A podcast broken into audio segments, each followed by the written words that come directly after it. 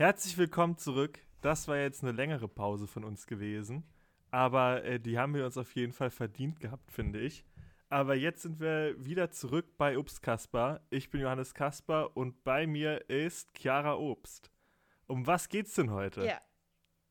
Ich bin, ich bin super hyped, dass wir den ersten Podcast 2022 endlich zusammen machen.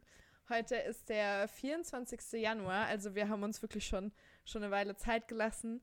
Aber wir haben uns super viel Inspiration gesammelt. Oder ich habe super viel Inspiration ja, gesammelt. Ja, doch, wir das beide. Das gilt für uns beide. und ähm, heute geht es um die Gezeiten. Also es geht ums Meer. Und ich freue mich so mega drauf, weil das Meer ist einfach mein absolutes Herzensthema. Und ich konnte, ich hatte das wahnsinnige Glück, dieses Jahr schon am Meer ins neue Jahr zu starten. Ja, und, wo ähm, warst du denn da genau? Kannst du auch mal erzählen. Ist nämlich schon cool. Ja, ja, war, war auf jeden Fall mega. Ich war ähm, auf Teneriffa und ähm, ja, habe Silvester auch am Strand gefeiert und ähm, habe irgendwie wieder gemerkt, was für ein magischer Ort es einfach ist und wie viel da drin äh, an Wissen steckt und wie viel wir aus diesem Wissen noch aufdröseln können. Und tatsächlich auf das Thema hat mich ähm, eine Bekannte, eine Freundin gebracht, die ich in Teneriffa kennengelernt habe. Und zwar hat sie erzählt von einem, von einem Strand, an dem sie war und dass er so unterschiedlich aussah. Also sie kam einmal an diesen Strand ran und konnte nur auf Felsen sitzen und das Wasser war super hoch und am nächsten Tag ähm, kam sie nochmal an den Strand zu einer anderen Uhrzeit und plötzlich war es halt ein Sandstrand. Und ähm, da war sie irgendwie so begeistert von, ich fand es so süß, dass ich dachte, komm, jetzt dröseln wir das Ganze Wissenschaft, wissenschaftlich einfach nochmal auf. Wie kann das denn sein, dass manchmal ein Strand da ist und manchmal nicht? Ja, du, als du mir erzählt hattest, ja, du hattest richtig Lust, ähm, mal ein bisschen zu recherchieren über Gezeiten, dachte ich im ersten Moment so, hm, ist da viel mehr überhaupt dahinter, außer ja, Wasser steigt, Wasser sinkt wieder, äh, ist da noch irgendwas anderes Spannendes. Aber es sind sehr viele noch coole Sachen, die damit irgendwie zu tun haben. Äh, willst du einfach ja. mal mit den Basics anfangen oder sowas? Was mit Gezeiten ja, voll abgeht? auf jeden Fall. Ja, ich finde, ähm, also auf der Recherche zu dem Thema dachte ich mir die ganze Zeit so, boah, alles schon so ein bisschen magisch. Also die Gezeiten haben ja was mit Mond zu tun. Ähm, ja, und mit den ganzen Meerjungfrauen, die im Meer leben natürlich. Ganz und klar, die, die sind das eigentlich.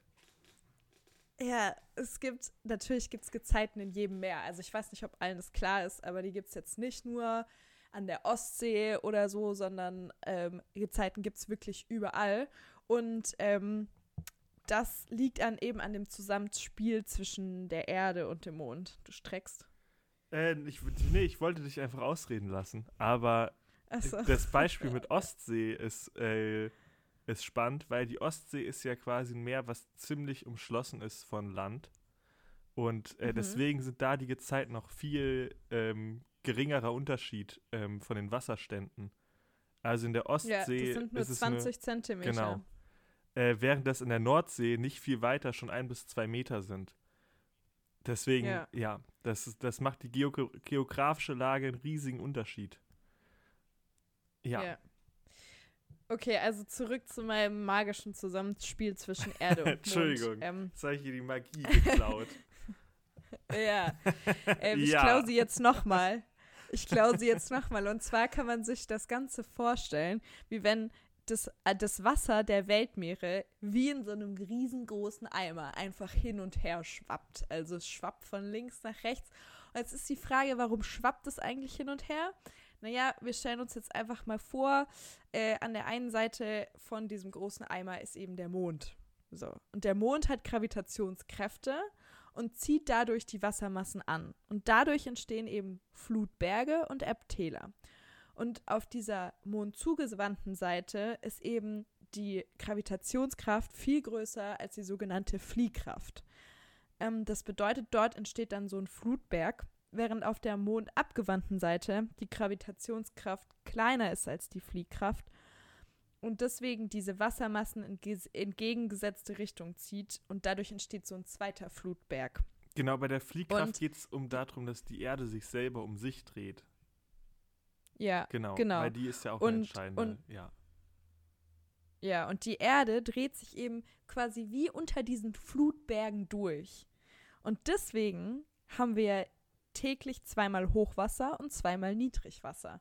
Und ähm, diese, diese Hoch- und Niedrigwasserphasen nennt man eben, eben Tiden.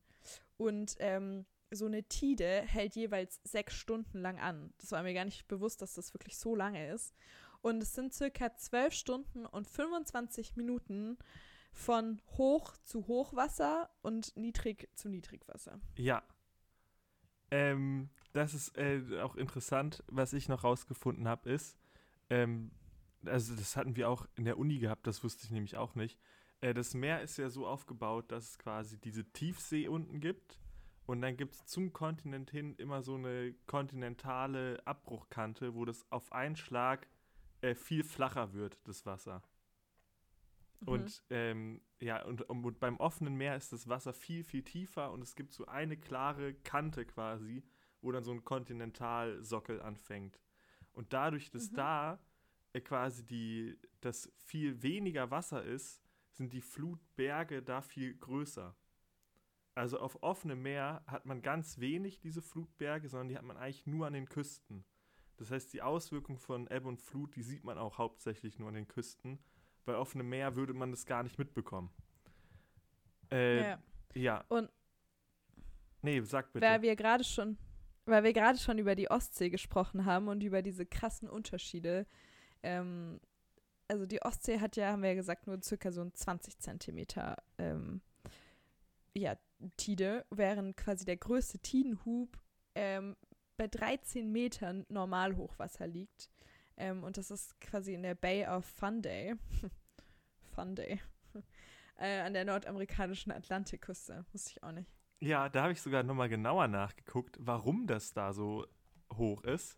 Das heißt, da haben wir mhm. irgendwie die gleiche Quelle beim Recherchieren gefunden. Ähm, also für die, die das gar nicht wissen, wie wir uns quasi auf so eine Podcast-Folge vorbereiten, wir machen quasi vorher ein Thema fest, über was wir reden wollen. Und dann recherchiert jeder selber darüber, sodass wir uns dann halt darüber austauschen können oder dass man weiß, was der andere sagt. Ähm, aber bei Bay of Fundy habe ich auch, da ist es sogar so, dass bei so äh, Springfluten bis zu 21 Meter Tidenunterschied ist. Ja. Ähm, ja. Genau, und. Das, das könnten wir noch erklären damit die Leute verstehen, warum. Ich wollte noch sagen, warum das in, in dieser Bay so riesig ist, weil das ist quasi. Ach so, ja. Ähm, das Stichwort ist hier Tide-Resonanz. Das heißt, diese Bucht, mhm. in die das reinfließt, das ist quasi so ein Ausläufer vom Meer, äh, ja, quasi wie so ein, wie so ein riesiger Fjord, würde ich es mal beschreiben. Und der ist genau 220 Kilometer lang.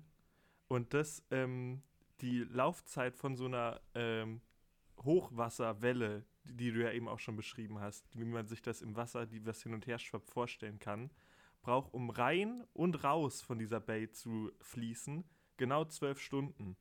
Das heißt, sobald mhm. die eine am Ende wieder rausgekommen ist, überlagern die sich ganz am Ende der Bucht und dadurch wird es viel mhm. höher, diese Tide, weil die sich quasi ähm, ja, Resonanz mäßig überlagern, die Wellen in dieser, in dieser Bucht. Und die ist genau perfekt lang, dass das passiert. Also das finde ich auch irgendwie verrückt, dass man für, mhm. für irgendwie alle Sachen ein Beispiel finden kann, wo das durch Zufall perfekt passt. Also nur weil die 220 Kilometer lang ist und genau an dieser richtigen Stelle liegt, hat die auf einmal hier so äh, 14 bis 21 Meter Tidenhub. Und an der Nordsee mhm. haben wir ein bis zwei Meter. Finde ich irgendwie schon verrückt. Das ist super verrückt. Nature, ey. Ja, Der Wahnsinn. Zufall einfach.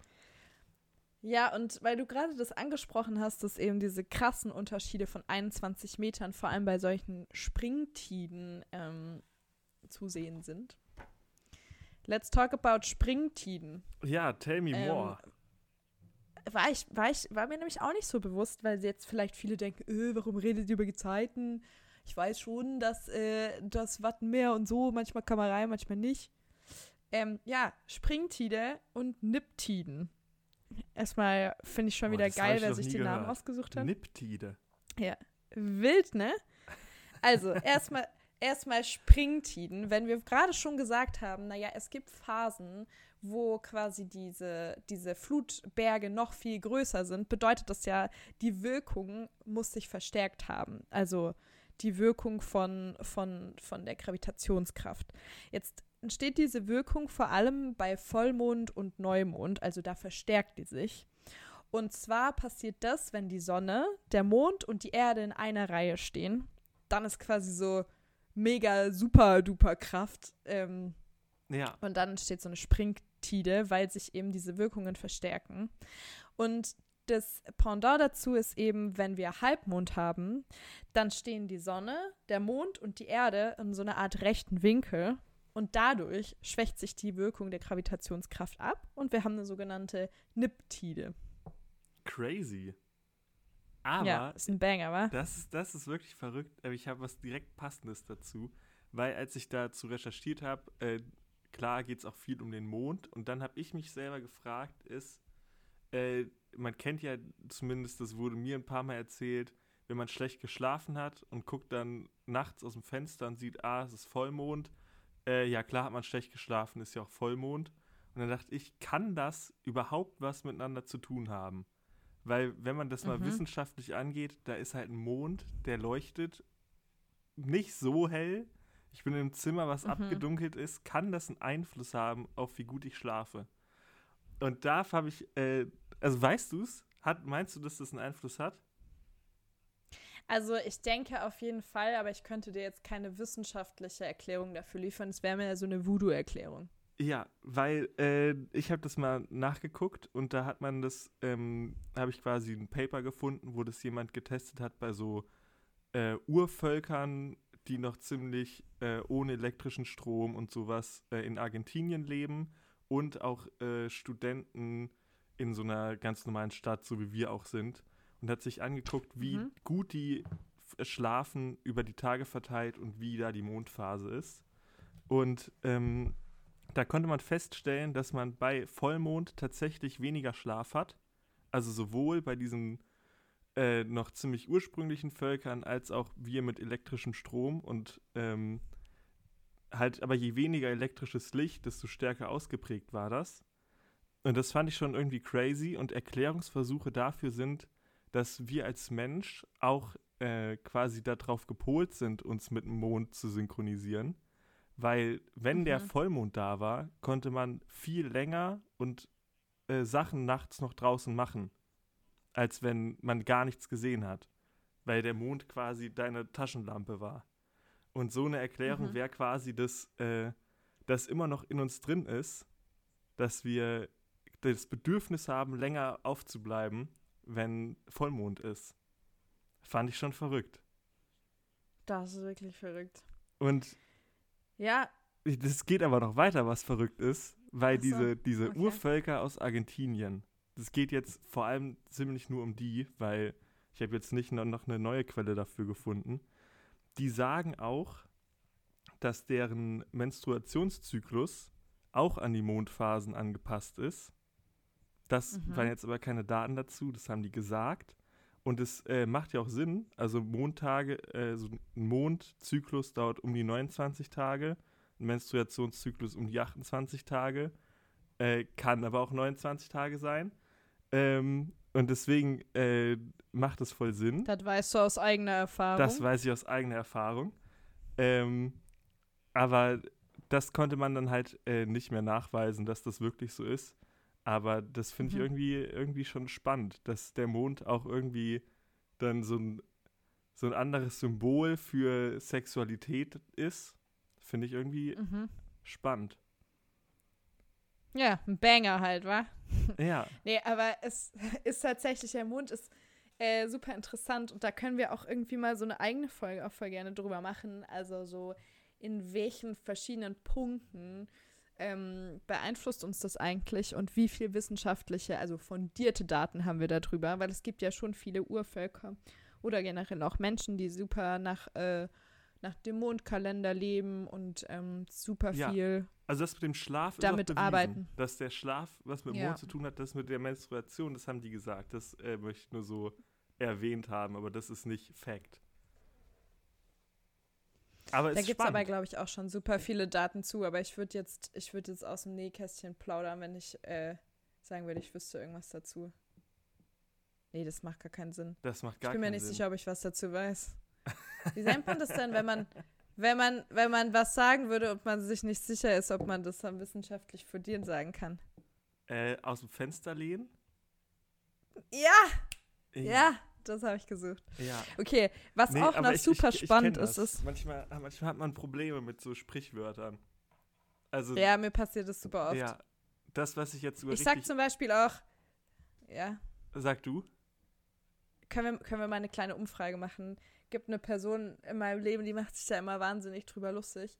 Ähm, und zwar bin ich der festen Überzeugung, dass mir das so beigebracht worden ist, können wir mal eine Umfrage machen, dass man sagt, zwischen den Tagen, wenn man von Weihnachten bis Silvester spricht. Zwischen den Jahren. Ja, das, das ist, das, das kann man auch sagen, aber ich bin mir so sicher, dass man auch zwischen den Tagen sagen kann. Oder ja. dass, dass, ich sag das auf jeden Fall so. Und Menschen ziehen immer die Augenbrauen hoch, aber ich bin mir, sag, sag mal, wie seht ihr das? Sagt das auch jemand? Ich, ich fand das witzig. Ich, ähm, an meiner Uni muss man ja Englisch reden, weil da sind viele PhD-Leute, die quasi kein Deutsch können. Und irgendjemand. Also Menschen, die ihren. Die, du musst, du musst das so. erklären, wenn du das droppst. Ja, so Wissenschaftler aus anderen Ländern, die da ihre Wissenschaft machen. Ähm, und wenn man dann zusammen quasi einen Kaffee holt oder sowas, wollte eine Person, die deutschsprachig ist, auch für diese Zeit zwischen Weihnachten und Silvester was jemand anderem erzählen, der kein Deutsch konnte und hat Between the Years gesagt. Das fand ich auch sehr mhm. stark. Weil Between the Years kannst du nicht sagen im Englischen. Äh, ich wollte noch sagen mit den Sprichwörtern, das passiert mir auch öfter, dass ich die verwechsel. Und äh, richtig eingebürgert, dass ich das immer jetzt so sage, ist den Lattenschuss nicht hören oder in die Pfanne reiten. Aber äh, ja, jeder hat ja irgendwo seine Probleme. Ich finde es ist okay, davon machen. Das, das ist okay. Ähm, ich wollte noch kurz was über den, weil wir jetzt gerade darüber gesprochen haben, was für coole Gadgets der Mond alles so hat. Und jetzt haben wir, habe ich ja vorher schon ausgeführt, dass eben diese Gravitationskraft dafür verantwortlich ist, diese Wassermassen zu bewegen. Ja. Ähm, also maßgeblich. Und jetzt kann man sich natürlich denken, naja, gut, also wenn das Ganze so ein Riesending ist, könnte man das ja eigentlich auch als Energiequelle nutzen. Es wäre ja eine ziemlich regenerative Energiequelle, wenn man quasi die Gezeiten dafür nutzen würde, Strom zu produzieren. Und tatsächlich gibt es natürlich auch schon super intelligente Menschen, die eben an so Gezeitenkraftwerken forschen. Und die derzeitige Studienlage besagt, dass bis zu 5 bis 10 Prozent des weltweiten Strombedarfs allein dadurch gedeckt werden könnte. Ja, äh, auch hier im Bay of Fundy mit diesen riesigen großen Tidenunterschieden, da haben die auch probiert. Kön können wir es Bay of Fun, können wir es Bay of Fun Day nennen? Heißt es eher so? Fun Day? Nein, weiß ich nicht. Spaßtag? Ja, okay. ja genau. Bay of Fun Day. Äh, da wollten die auch so ein so Gezeitenkraftwerk reinbauen, aber anscheinend ist das nicht so einfach, weil die haben das probiert und es ist kaputt gegangen und dann mussten die es bergen und dann ist die Firma pleite gegangen. Dann haben die es nie wieder probiert. Also anscheinend mhm. äh, ist es gar nicht so einfach. Aber ist auf jeden Fall schlau. Also es ist sehr regenerative Energie, das stimmt. That's true. Yeah. Und, und äh, hier gleich im Anschluss würde ich dich direkt einfach mal hier, wir können nach voll gerne noch weiter tratschen, aber es passt super gut, eine Blamieren- oder Abonnieren-Frage stellen. Sehr gut. Ähm, ich bin ja, gespannt. Und zwar hat die Sonne ja auch eine Gezeitenkraft. Ja. Ja, so.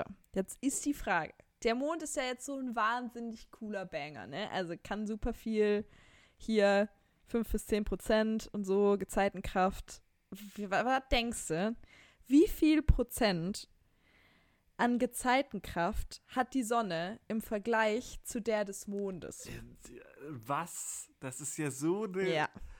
Das kann man ja gar nicht ja. wissen. Doch, weißt du, weil du nimmst mich jedes Mal hops und ich habe jetzt wirklich so lange überlebt und äh, überlebt, ja, überlegt. Auch, auch in dem Podcast. So lange mit dir in diesem Podcast überlebt bei Blamieren oder Abonnieren, dass ich jetzt endlich mal dich hops nehmen will. Also, komm. Ja, aber das wie kann man Prozent, nicht wissen. Also. Doch. Wie viel Prozent Gezeitenkraft der Sonne, also hat die Sonne im Vergleich zu der des Mondes? Ja, also tut mir leid an, an alle Leute, die jetzt sich mit Physik und Astronomie oder so richtig gut auskennen. Hm. Äh, ich weiß es nicht. Tja. Die Sonne ist viel schwerer, weiter weg.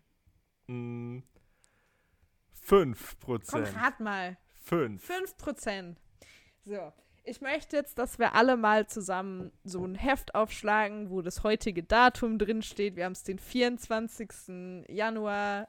Ähm, Und ich liege maximal daneben. 22. Und du liegst endlich zum ersten Mal. Zum ersten Mal habe ich dich gecatcht. Fuck. Und zwar sind es äh, 45 Prozent. Also gar nicht uh, mal so das wenig. Ist einiges. Mhm. Crazy. Tja, und, und, und alle, die jetzt hier richtig lagen oder in der Nähe, dürfen uns trotzdem gerne abonnieren. ja, und bewerten. Das hat hier. Alle äh, Physik PhysikerInnen, AstronomInnen Ja. trotzdem bitte folgen. Auch wenn Johannes einfach gerade abgelust hat und mich Ja, das. auch, ru weiß- auch also ruhig fünf Sterne ein geben, bisschen- obwohl wir eigentlich bisschen nur einen glücklich. Stern haben im Sonnensystem. Ja. Es tut mir leid. Ja, gut. Ähm, ja, wie komme ich da jetzt wieder du raus? hattest noch ein paar Fun Facts. Nee, ich hatte noch einen Fact, So. wo ich mich noch blamiere. Aber jetzt habe ich mich ja schon blamiert. Aber jetzt muss ich mich noch mehr Achso, blamieren. willst nicht. Ich habe Ja. nämlich, ähm, vielleicht kennst du das ja, man scrollt so durch sein Handy, durch so irgendwelche Reels, Videos, die einem vorgeschlagen werden.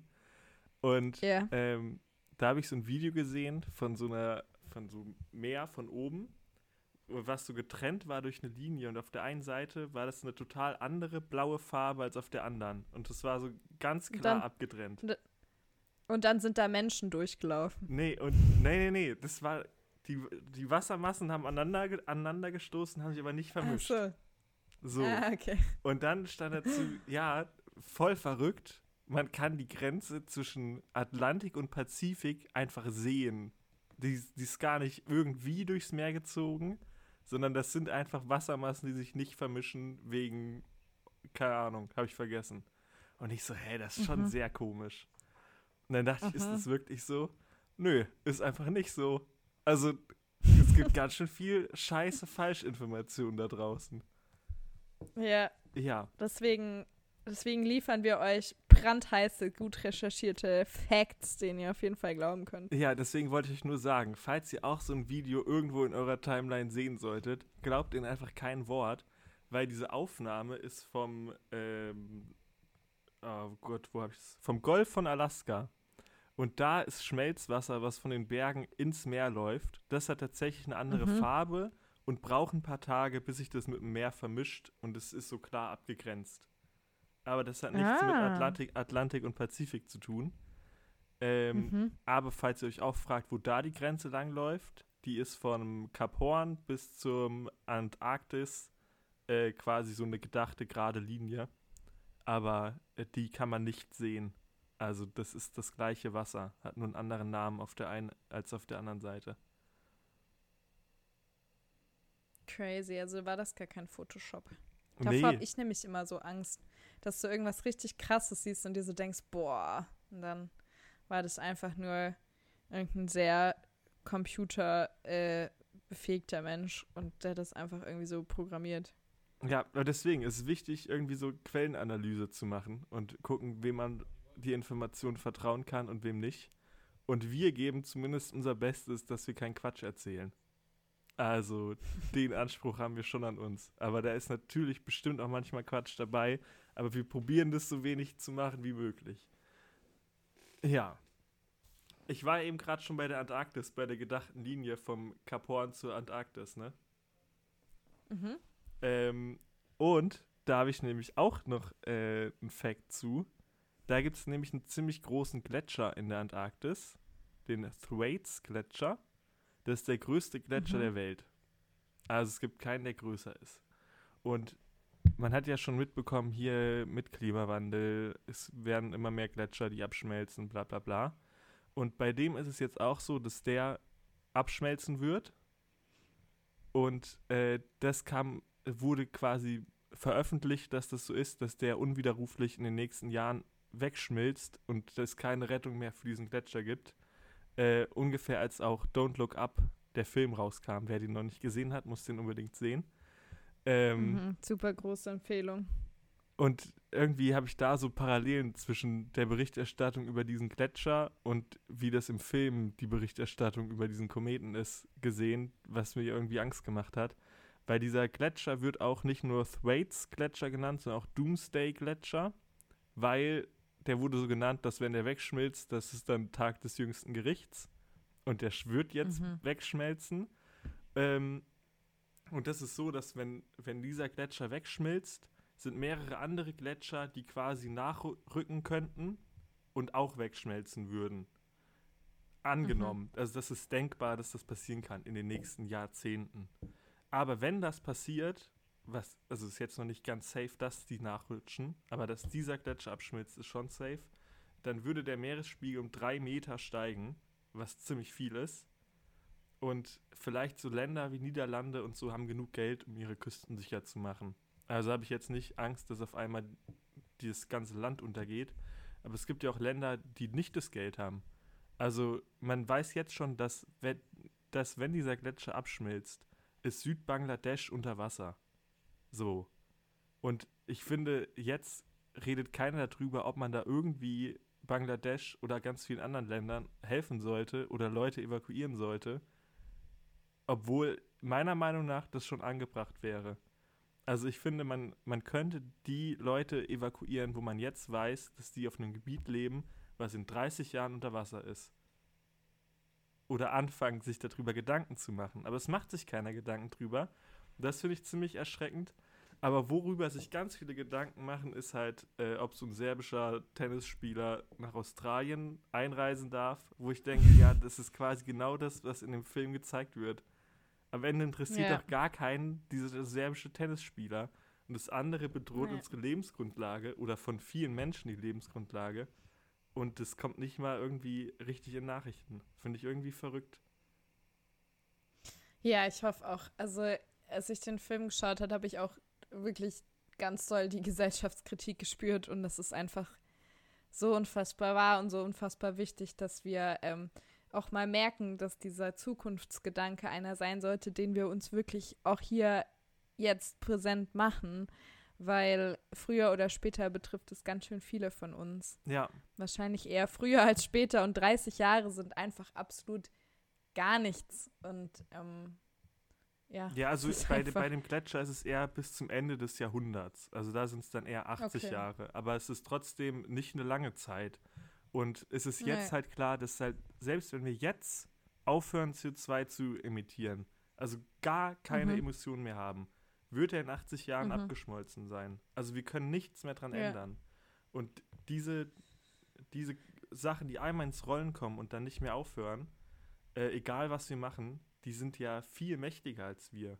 Und ich finde, wir kommen uns immer noch so vor, als könnten wir damit umgehen, aber wir können ja mhm. nichts dran ändern. Wir haben es mit dem Gletscher jetzt schon verkackt. Und es ist der größte der Welt. So. Das finde ich, das macht einem schon Angst. Aber ja, äh, ja hier bei drei Meter Anstieg, da geht es nicht um Tide, sondern auch alles wird drei Meter höher. Die Hochwasser ja. und die Niedrigwasser, alles drei Meter höher. Ja, das, ja. das Schlimme ist, das Schlimme ist, dass sich eben auch, also dass die ganzen Küstengebiete davon natürlich super schnell betroffen sind und Küstengebiete ja die dicht besiedelsten Gebiete auf der Welt sind. Ja. Ähm, das heißt, es wird ganz, ganz viele Menschen treffen. Na, ja, toll. du hast die Stimmung voll runtergezogen, aber wenn ihr, wenn ihr das Gefühl habt, okay, äh, puh, jetzt muss ich erst mal eine Runde durchatmen. Ich habe noch was Schönes dabei. Ich habe noch eine Geschichte dabei. Oh, das ist ähm, schön. Genau, ich dachte aber, wir verabschieden uns erstmal und ich, ihr schnappt euch einen Tee, drückt vielleicht noch ganz kurz auf Pause, wenn ihr gerade das Bad geputzt habt und jetzt erstmal so heulend auf dem Klo sitzt, weil Johannes gerade gedroppt hat, dass wir uns wirklich mal ernsthafte Gedanken über unsere Zukunft machen müssen. Alles gut, macht euch einen Tee, äh, schnuckelt euch ins Bett ein und dann, wenn ihr Bock habt, bleibt dran und ich erzähle euch noch ein bisschen was. Sehr schöne Idee. Ja, dann äh, bis in zwei Wochen von mir und macht's Beste draus. Ja, bleibt gesund, bleibt happy. Geschichte, wie das Salz ins Meer kam. Es war einmal vor langer Zeit, da lebten in einem Fischerdorf zwei Brüder. Der ältere von ihnen hieß Chen. Er war böse und nur auf seinen eigenen Vorteil bedacht. Lin aber, der Jüngere, war ein mutiger und fleißiger Fischer, der mit dem zufrieden war, was er selbst erarbeitete. Jeden Morgen fuhr Lin mit seinem kleinen Boot hinaus aufs Meer, um zu fischen. Aber seine Fischernetze waren sehr alt und schadhaft und alle Fische entwischten ihm. Eines Abends war er aber so verzweifelt, dass er einfach nicht einschlafen konnte. Da stand mitten in der Nacht ein alter Mann vor ihm und sagte Lin, du hast Geduld bewiesen. Zur Belohnung schenke ich dir einen Krug, der Zauberkräfte besitzt. Aber gib acht auf meine Worte. Du musst sagen, Krug, gib mir Salz, und er wird sich mit Salz füllen. Wenn du genug hast, sagst du zu ihm, halt ein, hab Dank. Lim bedankte sich und nahm das kostbare Geschenk an sich. Jeden Tag füllte sich nun der Zauberkrug mit Salz. Lin verkaufte es und wurde reich davon. Sein Bruder Chen aber war schrecklich neidisch. Eines Morgens folgte er Lin und belauschte ihn, wie er mit folgenden Worten sprach: Krug, gib Salz. Dann sah er, wie der Krug Salz spendete. Vor Ungeduld hörte er aber nicht den zweiten Teil der Worte. Als Lin zum Markt ging, schlich er sich in dessen Haus und stahl den Zauberkrug. Er segelte damit aufs Meer, und kaum war er dort angekommen, sprach er schon Krug, gib mir Salz. Aber das Salz hörte nicht auf zu fließen, es ergoss sich über seine Füße, über das gesamte Boot. Wegen seiner Habsucht hatte er nicht abgewartet, was Lin gesagt hatte, um den Salzfluss zu beenden. So drückte das Gewicht des Salzes schließlich das Boot unter Wasser und mit ihm versanken auch Chen und der Krug in den Fluten. Seit diesem Tag liegt der Krug auf dem Meeresgrund.